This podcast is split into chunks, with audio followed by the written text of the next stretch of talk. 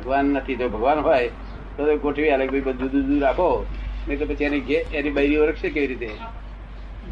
વગર ભગવાન આવું બધું ગોઠવી સી રીતે થઈ જાય? તારે કે એના જવાબમાં સ્પેસ જુદી જુદી છે. શું કહ્યું? સ્પેસ જુદી જુદી. દરેક જીવ બેઠો છે ને કે જ્યાં ઉભો રહે છે કે હુઈ જાય છે સ્પેસ જુદી છે. શું? અને તેને લઈને આ ડિફરન્સ છે. અત્યારે હું વાણી બોલું છું તે બધા સરખી રીતે સાંભળે છે. વાણી હું બોલું છું એનો કાળ સરખો છે, બધાનો એનો કાળ સરખો છે, પણ સ્પેસ તો જુદી જ રહે ને. સમજી ગયો? સમજ પડે ને? હા. એટલે સ્પેસ જુદી રહી એટલે ભાવો જુદી જતા ઉત્પન્ન થાય છે. તમને જુદી જતા હું બોલું અને તને જાય જુદી જતા ભાવ ઉત્પન્ન થાય, એમને જુદી જતા કોઈને વિરોધાભાસ ઉત્પન્ન થઈ જાય કે દાદાજી ક્યાંથી ખોટું થયું. એટલે સ્પેસ ઉપર આધાર રાખે. પછી શું કે આત્મા શરીરમાં બંધાયા પછી જીવ થયો, તો આ સર્વ આત્માઓ શરીરમાં બંધાતા પેલા સમાન જ હશે. અત્યારે કેમ સરકાર સંજવું ઓઠવાયેલ નથી? જો બધું ફિક્સ હોય, ફિક્સ નથી ફિક્સ જગત, ફિક્સ નથી.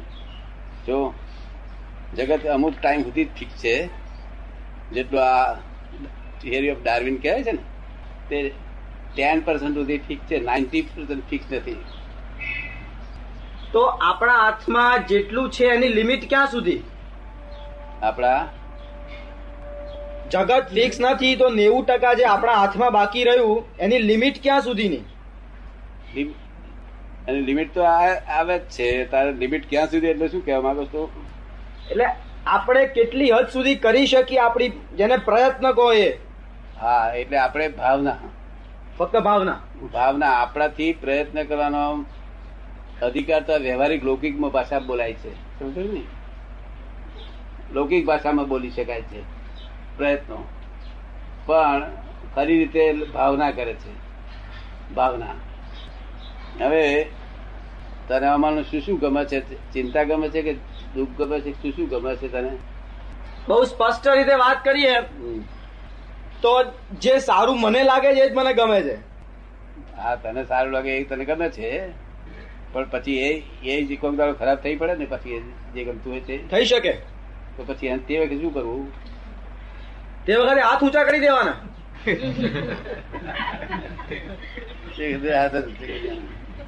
એ તો બધી લૌકિક રીત કહી દે.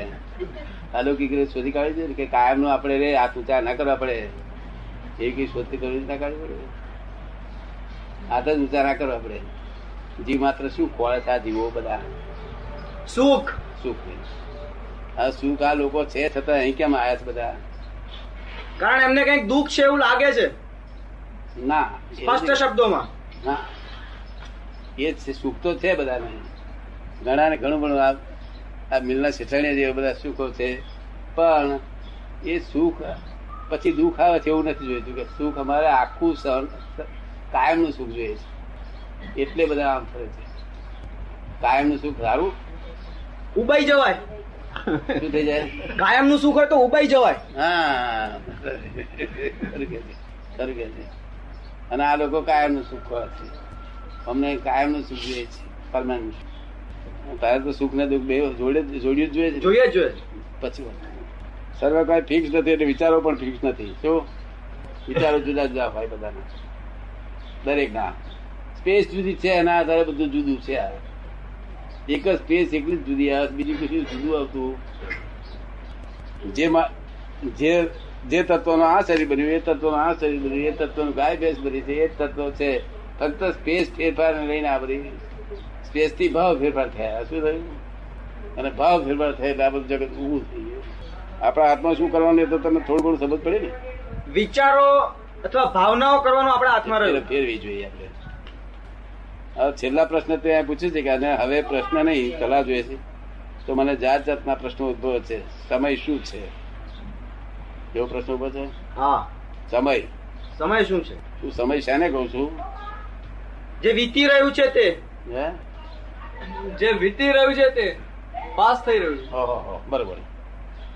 એટલે મૂળ વસ્તુ તું સમય કહું છું, મૂળ વસ્તુ નહીં. એટલે કાળના નાના નાના ભાગ નહીં, નાનો મોટો સર્વ કઈ જે કઈ વીતી રહ્યું છે એ સમય. એટલે બરોબર છે.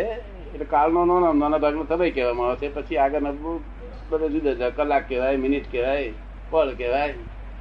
સમય તો એક તત્વ છે. તત્વ કાળ નામનું કાળ નામનું તત્વ છે કે જે કાલાણુ સહિત છે. એટલે આ કૃષ્ણ ભગવાનના વખતમાં જે વાત કરી ગયેલા ને તે હજુ કાલાણુ છે, તે કોઈ બોલાવે તો પ્રાપ્ત થાય તો એ ભાષામાં શું બોલતા હતા નીકળે, એટલું વૈજ્ઞાનિક ઢબથી પકડાયું છે.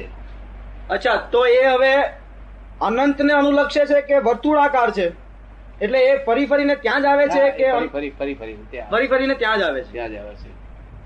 આ મૂળ તો એક વસ્તુ એક સમજી લેવાની કે આખું જગત ગોળ જ છે, એના ગોળ જ અર્થ છે, ગોળમાં છે, નો એન્ડ. તો એને એને એની બિગિનિંગ નથી, એન્ડ નથી. તો ગોળમાં બિગિનિંગ એન્ડ હોય નહીં, તો એ બધું ગોળ જ છે. હવે ત્યાં આગળ બુદ્ધિ તપાસવા જાય તો બુદ્ધિ શું ફરે છે કે આ છેડેથી પેલે છેડે ગયા એટલે છેડા જોઈ શકે છે બુદ્ધિ. શું જોડે છેડા છેડા એટલે આ છેડે પેલે છેડે ગયા એટલે બિગિનિંગ છે, એન્ડ છે. એવું તેવું ત્યાં નથી, તેથી મૂજાય છે જીવ. તો